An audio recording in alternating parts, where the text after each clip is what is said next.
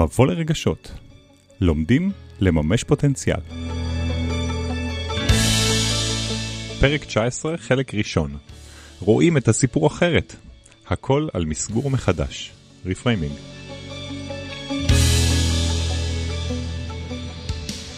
לכל אחד יש את המפה האישית שלו, והיא הופכת להיות למין התורה שלו. והוא מקדש את התורה הזאת דרך החיים. ואנחנו באים עכשיו לערער על התורה הזאתי, ולהציע להניח אותה לרגע בצד, ולהביא איזשהו ארסנל חדש או סל חדש מלא בסימני פיסוק אחרים, מלא בסימני שאלה, ופחות סימני קריאה. ברגע שאנחנו נאפשר לעצמנו לפתוח את הדבר הזה, להניח לרגע את התורה שלימדו אותנו עד היום, ושאנחנו פיתחנו לעצמנו בראש, אנחנו נוכל להכניס הרבה יותר אפשרויות בחירה לתוך החיים שלנו, כי זה מה שהרפריימינג מאפשר. הרפריימינג מאפשר אפשרויות הרבה יותר רחבות ועשירות מאשר לראות את העולם דרך סוג של משקפיים אחד, בצבע אחד, במסגרת מאוד מאוד ברורה, שהקשיחות של אותה מסגרת לא מאפשרת לייצר שינויים. תגידו, מה אתם חושבים או מרגישים על רגשות? ואיך חיבור אל הרגש שלנו קשור בכלל למימוש פוטנציאל? ואם היינו אומרים שכולנו יכולים להפוך את הרגשות לכוח העל שלנו, הייתם מאמינים? הרבה פעמים קיים פער בין החוויה הפנימית, מה שמתחולל בתוכנו, לבין מה שכולנו פוגשים במציאות. הפער הזה יכול ליצור תסכול, בלבול ותחושה של חוסר שליטה. כולנו יכולים להקטין את הפער הזה, וכשנעשה זאת, נהיה מדויקים יותר, ויותר פנויים לממש את עצמנו. חני גרוס, פסיכותרפיסטית, מטפלת רגשית, מרצה, מנחה וטריינר NLP, ואני, יניב אדרי, מאמן, מטפל ומנחה להתפתחות אישית ותעסוקתית. מביאים לכם את הצד היפה של עולם הרגשות, ומלמדים איך להפוך את הרגש מגורם מעכב, בולם, אולי אפילו מבלבל, לכוח ולמצפן המרכזי שלנו. מבוא לרגשות, האזנה מרגשת.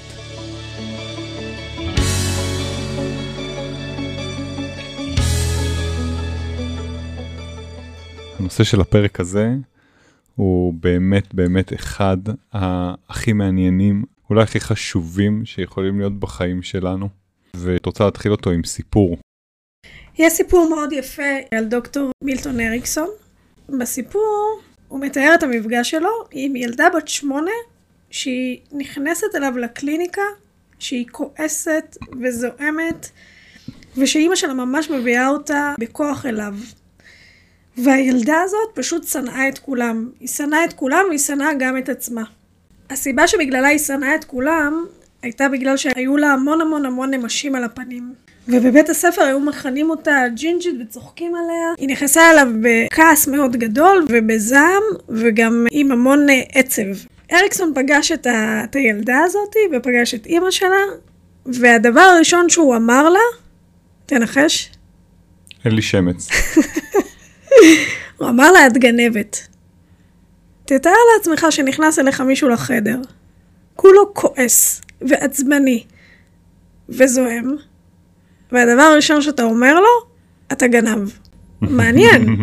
לגמרי. כי זה מאוד מאוד שונה מתגובות אחרות אולי שהיא קלטה עד היום. והוא המשיך ואמר לה, את גונבת דברים, אני יודע אפילו מה גנבת. ויש לי אפילו הוכחה למה שגנבת.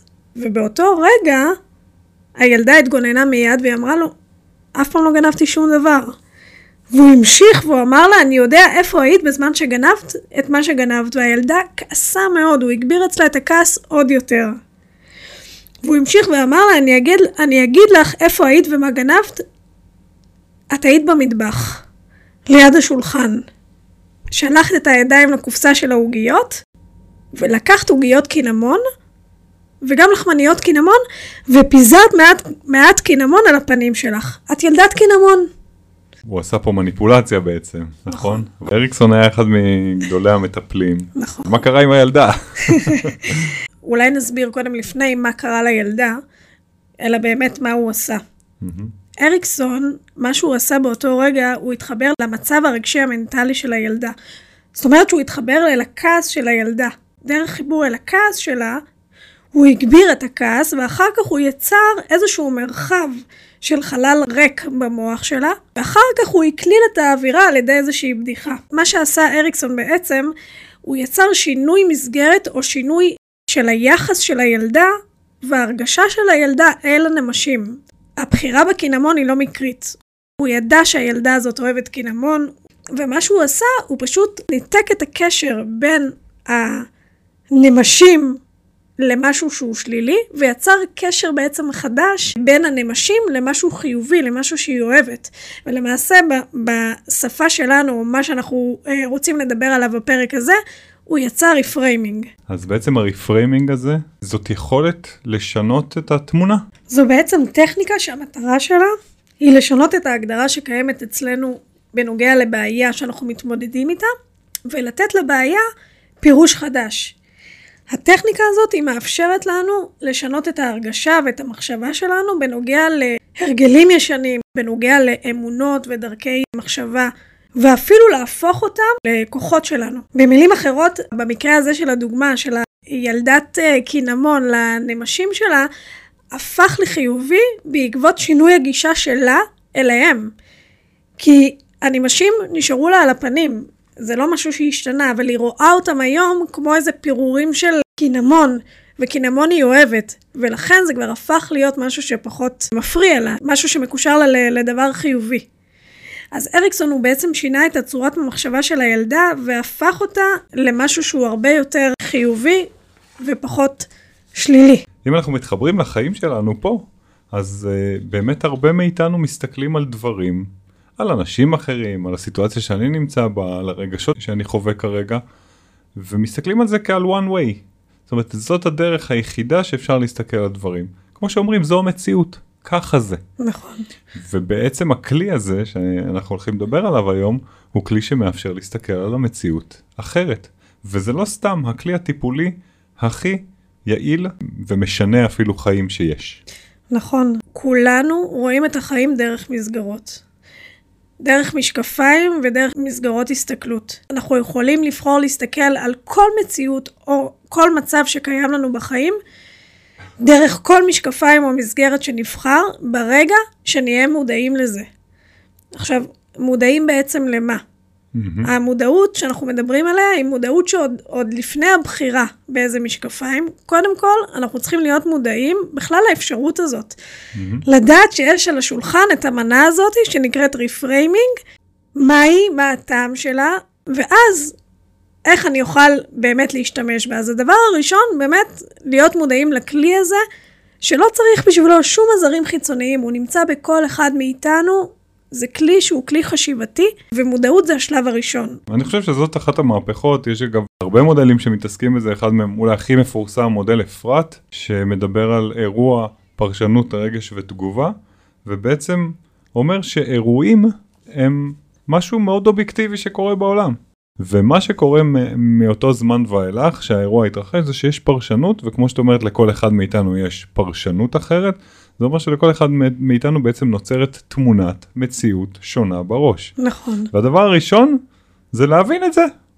להבין שאפשר לראות דברים אחרת, שלא אפשר, שאנחנו רואים דברים אחרת, ובגלל שאנחנו כל אחד רואה משהו אחרת, אז אה, אולי גם אנחנו יכולים לשנות בעצם את הראייה שלנו בעצמנו. אז זאת למעשה הנקודה השנייה. אם הנקודה הראשונה מדברת על זה שאנחנו נהיה מודעים לאפשרות הזאת שיש את הכלי הזה שנקרא reframing. הדבר הנוסף שאנחנו uh, נהיה מודעים אליו זה לאיך אנחנו מפרשים את המצב. כלומר, כמו שאמרת, לכל אחד מאיתנו יש את המפה האישית שלו, אולי בשפה של ה-NLP, כל אחד קולט את המציאות באופן אחר. תכף נדבר על למה כל אחד קולט את המציאות באופן אחר.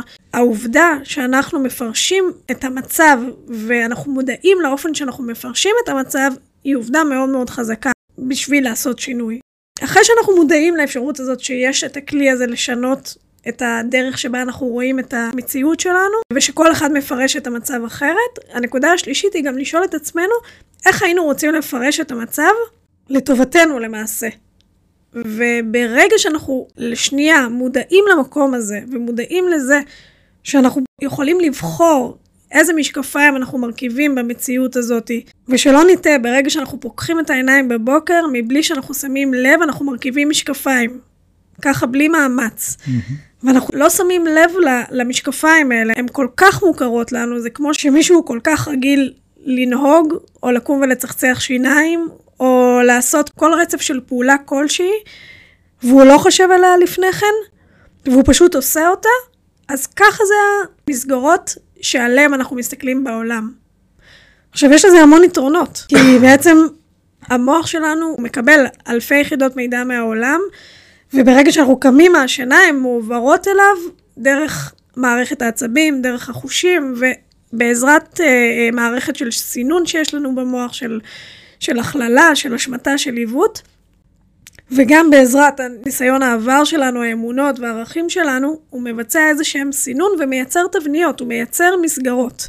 והדבר הזה הוא באמת הכרחי, כי אין לנו את היכולת להכיל את כל הכמויות מידע האלה שמועברות אלינו, אז מערכת הסינון הזאת היא בעצם שומרת עלינו מהצפה, היא חוסכת לנו זמן, היא מייעלת את הזמן שלנו.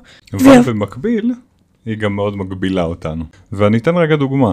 אם אני חוויתי איזושהי חוויה בילדות שלי, החוויה הזאת יצרה את ההסתכלות שלי על העולם. דוגמה שכבר נתתי פה באחד הפרקים, בגיל הילדות היה לי איזשהו עניין טראומטי עם כלב, ומאותו רגע כל מפגש עם כלב גרם לי להתרחק, לברוח, לפחד, לברוח לצד השני. זה מנגנון שאני ייצרתי, שהוא נוצר בתוכי, ומישהו אחר יראה כלב וישמח וירצה רק ללטף אותו ואני רציתי לברוח. אז זה רק דוגמה אחת אה, לזה שברור שאנחנו רואים את העולם באופן שונה לחלוטין ואנחנו מפרשים את העולם בדרך אחת בלבד בכל פעם. נכון. חשוב לרגע אבל לעצור פה ולהבין שהדרך שבה אנחנו מפרשים את העולם היא בהכרח לטובתנו באותו רגע שהדבר הזה נוצר. כלומר, הפירוש שלך של כלב זה דבר מסוכן לקום ולעבור לצד השני של הרחוב או לברוח, זה בהכרח בכדי להפוך את העולם שלך למקום בטוח. זה גם אחד היתרונות של מסגרות, זה גם אחת המטרות של מסגרות. אבל זה הופך להיות כבר לא יעיל ברגע שאתה רוצה לייצר שינוי. Mm. ברגע שאתה רוצה להכניס לדוגמה כלב הביתה, ועדיין אתה פוחד, או עדיין המנגנון, המסגרת חשיבה שלך שכלב זה דבר מאוד מאוד מסוכן, שם כבר המסגרת הופכת להיות בעייתית, ופה אתה רוצה לעשות את השינוי, וכאן הרפריימינג יכול להיכנס לפעולה. וחשוב להגיד, את אומרת את המילה שינוי, אז אנחנו בעצם נמצאים בתוך עידן של שינויים, אנחנו בתקופה ששינוי הוא קבוע, הוא דבר שקורה כל הזמן. שינוי זה גם אומר באיך אני ניגש אל החיים, באיך אני מייצר לעצמי איכות חיים, באיך אני משנה מקצוע, באיך אני משתנה או משנה מערכות יחסים. איך אני יכול להתנהג אחרת אם ההתנהגות שלי לא מטיבה איתי וקורה הרבה שאני מתנהג בצורה שההתנהגות שלי לא, לא עושה לי טוב אבל אני לפעמים לא יכול להפסיק כי ככה אני רואה את העולם. Mm-hmm. אז שינוי קורה כל הזמן ורפרמינג הוא כלי שיאפשר לי בעצם לייצר את המסגרת לשינוי. להסתכל על דברים אחרת ודרך זה שאני מסתכל על דברים אחרת ונותן להם פרשנות אחרת אני גם מתנהג אחרת. Mm-hmm. הוא בעצם יאפשר לך לפתוח אפשרויות נוספות ולדעת שתמיד יש עוד אפשרויות בחירה. זה אחת המטרות היותר מוצהרות של הכלי הזה, כי הכלי הזה בעצם, כשמו כן, הוא, הוא מסגור מחדש. פריים היא בעצם המסגרת, נקודת המבט שבה אנחנו קולטים את התמונה, או במקרה שלנו את המציאות שלנו. והרי זה הכלי שמאפשר לנו לשנות את המסגרת שבה אנחנו מסתכלים על הדברים. זאת אומרת, אני מגיע הביתה ורואה את המטבח הפוך. ואת הילדים יושבים ומשחקים בטלפון. אוקיי? היפותטי. היפותטי לא, לא קורה אצלך. לא. ואני יכול לקחת את הרגע הזה ולהתחרפן ממנו, ואני יכול אה, באותו רגע, מה שאת אומרת פה ומה שאנחנו מדברים עליו, זה לבחור, ויש פה מילה שהיא גם נורא נורא נורא חשובה, וגם באותו זמן מאוד מעצבנת או מאתגרת, אני יכול לבחור את הדרך שבה אני מסתכל על התמונה הזאת, אני בעצם משנה את המסגרת, כי התמונה לא ניתנת לשינוי. נכון. אבל המסגרת, איך אני מסתכל ואיך אני בוחר אה, להגיב, או אפילו לפני שאני מגיב, איך אני בוחר בכלל לפרש את מה שאני רואה. וזה מאוד מתחבר לכלי שכבר דיברנו עליו בעבר, שזה הדיבור הפנימי. מה אני אומר לעצמי באותו זמן? זאת היכולת לשנות מסגרת, להגיד ולחשוב, לפרש ואחר כך גם להתנהג בצורה שתיטיב איתי. אם אני רוצה להיכנס הביתה ולהיות עצבני ולהתעצבן ולצעוק על כולם, וזה טוב לי, סבבה. אבל אם זה לא טוב לי, האחריות היא עליי במקום הזה. לפרש אחרת, להסתכל אחרת, ודרך אגב, גם לשנות לאורך זמן את הצורת חיים שלי ואת איכות החיים שלי. כי אם אני כל פעם אתרגל התנהגות שיותר מטיבה איתי, או פירוש שיותר מטיב איתי למציאות, אני, לאט לאט משפר את איכות החיים שלי ורואה שזה נכנס לזה משהו שהוא אוטומטי גם. אני מתרגל כן. לזה. כן, זה קורה כתוצאה משינוי אה, מחשבתי, משינוי של המסלולים שיש לנו במוח, שכבר אנחנו שנים חוצבים לנו במוח מסלולים מאוד מאוד אה, עמוקים ו- ו- ומוכרים וישנים, ואנחנו הולכים בתוך השבילים האלה ושוחים בתוך הערוצים האלה, ובכדי לייצר שינוי מאוד מהותי ולאורך זמן צריך לייצר מסלולים חדשים במוח, ולאט לאט מה שקורה, ברגע שאנחנו מצליחים לייצר מסלולים חדשים, והולכים בהם, המסלולים הישנים לאט לאט הולכים ומתפוגגים. ככה מבחינה נוירולוגית השינוי באמת מתקבע. אנחנו מדברים פה בעצם, ואנחנו אומרים שהמחשבה והדמיון מייצרת את המציאות שלנו. אבל מה אם הראייה שלנו לא מייצרת את המציאות שאנחנו רוצים? מה אם כרגע בעצם באמת אנחנו חיים במציאות שבה המשקפיים שבחרנו להרכיב... לא משרתת אותנו. לא משרתת אותנו, בדיוק. עכשיו תראה, אני חושב שהדבר הראשון הוא בכלל להבין שאנחנו מרכיבים משקפיים. אמרנו את זה קודם, אבל זה נכון. כל כך חשוב, חני. זה אה, לא שיפוטי, דרך אגב, זאת עובדה. אנחנו מרכיבים משקפיים מסוימים. ואני חושב שהשינוי הענק מתחיל בזה ש, שאנחנו מסוגלים להגיד לעצמנו בכלל, זה רק צורת המבט שלי. מהחינוך שגדלתי עליו, מהמצב שאני נמצא בו עכשיו, מהאופי שלי. זה פחות משנה מה הסיבה, ויותר חשוב להבין שמה שאני חווה כרגע ומה שאני מרגיש כרגע זה תוצר של איך שאני רואה את הדברים ושאפשר אחרת. אז זה, זה הדבר הראשון. עכשיו, כמו שאנחנו אומרים, הדבר הבא הוא באמת לחשוב ולעצור ולהבין שיש אפשרות אחרת, שאפשר לראות את הדברים אחרת, ואז להתחיל לחשוב גם איך אני רוצה שהדברים יהיו. אני אפילו רוצה לעצור שם ולהרחיב את הנקודה הזאת כדי להבהיר עד כמה עובדות במרכאות כפולות של המציאות הן לא באמת עובדות. הרבה פעמים יש לנו אמירות כמו, זאת המציאות, אין מה לעשות, אלה העובדות, מה אני אעשה, מה אני אתחיל לספר לעצמי סיפורים של, אה, בדיוק. Uh, של מציאות uh, יפה יותר, טובה יותר, ואני באה לשאול בכלל, קודם כל שאלה מקדימה לדבר הזה, ולשאול את עצמנו, האם הראייה שלנו היא, היא באמת אובייקטיבית? האם הראייה שלנו היא נקייה ולא נגועה? והתשובה היא בעיניי חד משמעית לא. לא. המציאות שלנו היא לא עובדות ברורות ומוגמרות, המציאות שלנו היא סובייקטיבית לחלוטין, ויותר מזה, המציאות שאני רואה היא לא אותה מציאות שאתה רואה. כל אחד רואה את המציאות בדרך שונה לחלוטין, ואתה מכיר מצב שבו שני אנשים נמצאים במסיבה, וכל אחד יספר שהיה שם משהו אחר. אחד יגיד שהיה מדהים ומעניין ומרגש, והמסיבה הכי טובה שהוא היה בה, ואחר יספר שהיה משעמם וסיוט. מי משקר? חשוב לי להדגיש שאנחנו לא שופטים את המצב בגלל שאנחנו מסתכלים על המציאות כמשהו שהוא לא עובדה, אלא כמשהו שמתפרש אצלנו, אז אנחנו גם יכולים לבחור לחשוב אחרת ולראות אחרת ולהתנהג אחרת. וזה ברור שבכל סיטואציה שני אנשים או מאה אנשים, כל אחד יראה את זה לפי המפה שלו. לכל אחד יש את המפה האישית שלו, שדרכו הוא רואה את העולם, ודרכו הוא מפרש את המציאות, והיא הופכת להיות למין התורה שלו. Mm-hmm. והוא מקדש את התורה הזאת דרך החיים. ואנחנו באים עכשיו לערער על התורה הזאתי, ולהציע להניח אותה לרגע בצד, ולהביא איזשהו ארסנל חדש או סל חדש מלא בסימני פיסוק אחרים, מלא בסימני שאלה, ופחות סימני קריאה. וברגע שאנחנו נאפשר לעצמנו לפתוח את הדבר הזה, להניח לרגע את התורה שלימדו אותנו עד היום, ושאנחנו פיתחנו לעצמנו בראש, אנחנו נוכל להכניס הרבה יותר אפשרויות בחירה לתוך החיים שלנו, כי זה מה שהרפריימינג מאפשר. הרפריימינג מאפשר גמישות מחשבתית, יצירתיות, לראות את העולם בצבעים אחרים, להגדיל אפשרויות בחירה. שיפור של מערכות יחסים ותקשורת, הוא מאפשר המון המון המון אפשרויות הרבה יותר רחבות ועשירות מאשר לראות את העולם דרך סוג של משקפיים אחד, בצבע אחד, במסגרת מאוד מאוד ברורה, שהקשיחות של אותה מסגרת לא מאפשרת לייצר שינויים. את יודעת, אני חושב שהרבה אנשים יבואו ויגידו, אוקיי, אז מה, מה שאתם אומרים לי בעצם עכשיו, זה לקחת את מה שאני רואה, נגיד אני בסיטואציה שלא נעים לי, שהבוס שלי נותן לי איזה ביקורת, או שאני מגיע הביתה והוא הפוך, ואני אספר לעצמי בעצם סיפור אחר. שבעצם הבוס שלי הוא אה, אולי קצת מסכן, ואולי הוא אה, רוצה להעיר לי והוא לא יודע איך, אה, או שהילדים שלי בעצם נורא נהנים מהסיטואציה הזאת, אבל זה סיפור. זאת אומרת, אני חושב שהרבה פעמים עולה המציאות הזאת נורא נורא חזק, בקול נורא חזק. ואז אם אני מספר סיפור אחר, אני בעצם חי בסרט. את אמרת שצריך לשאול שאלות ולשנות את סימני הפיסוק, אני מאוד אוהב את זה, אני חושב שזה ביטוי ששווה לחזור עליו. לשנות את סימני הפיסוק, להכניס יותר סימני שאלה, לראות איפה יש סימני קריאה על מה שקורה.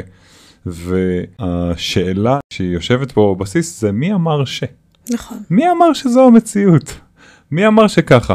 ואם אנחנו שואלים את השאלה הזאת הרבה או מספיק, אנחנו יכולים לגלות שמישהו אחר אמר שזאת המציאות שלנו. מישהו אחר הגדיר, יכול להיות שבעבר שלנו, יכול להיות שאנחנו שומעים קולות של אנשים אחרים, יכול להיות שזה כבר הופנם לתוכנו, אבל מישהו אחר הגדיר את מה שאני רואה עכשיו, וזה מה שאני רואה, אני לא מתווכח עם זה. אבל מה שאנחנו מנסים לעשות פה זה להגיד, אה אה אה אה, שים סימן שאלה. מי אמר שזו המציאות באמת? אני רוצה להזמין ויכוח. אני רוצה להזמין ויכוח ואני רוצה כן לבוא ולהתחיל כן להתווכח במרכאות כפולות עם המציאות, כי אתה הזכרת קודם מושג מאוד חשוב שכבר עשינו עליו באמת פרק שנקרא דיבור פנימי. הדיבורים הפנימיים שיש בתוכנו, הקולות שיש בתוכנו, שהפנמנו מההורים שלנו, מהסביבה שלנו, מהחברים שלנו, הם הפכו להיות הקולות שלנו. ומה שאנחנו רוצים לעשות כאן ברפריימינג, זה בעצם להטיל ספק בקולות האלה. זה בעצם לבוא וכמו שאתה אומר, להתחיל ולשאול מי אמר, מי קבע שזה ככה, או להתחיל לשאול את עצמי, איך אני רוצה להיכנס הביתה? או מה בתמונה הזאת שאני רואה של הכלים, וזה שהילדים יושבים, מעצבן אותי. איך אני רוצה לפעול עכשיו? מה אני רוצה שיקרה בסוף? ואיך אני אניע את זה למקום הזה. ומה שזה מייצר אצלי זה קודם כל השעיה. ברגע שאני מבינה שאני מרכיבה משקפיים מהשנייה שהתעוררתי בבוקר, ודרך המשקפיים האלה אני רואה את המציאות, אז אני יכולה גם לבחור איזה משקפיים אני שמה, ואפילו רגע רק לנקות את העדשות של המשקפיים, בכדי לראות טוב יותר. אז השלב ההתחלתי של באמת להגיד, אם אני מחליפה את הסרט לסרט אחר, ואולי אני חיה בסרט, יכול להיות שאני חיה בסרט, יותר מזה, אני בטוח חיה בסרט, אבל אני יכולה לבחור באיזה סרט לחיות, אז מה אכפת לי לחיות בסרט טוב? זאת אומרת, בסרט שיטיב איתי.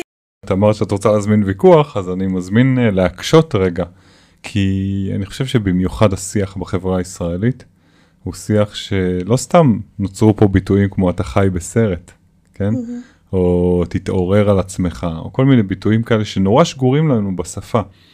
יש למסגרות שאנחנו רואים דברים, גם מסגרות חיצוניות שמכתיבות לנו מהי המציאות. וזה בדרך כלל מושפע גם מהחינוך וגם, דרך אגב, מהתקשורת. זו המציאות. לא שמעת חדשות, זה מה שקורה.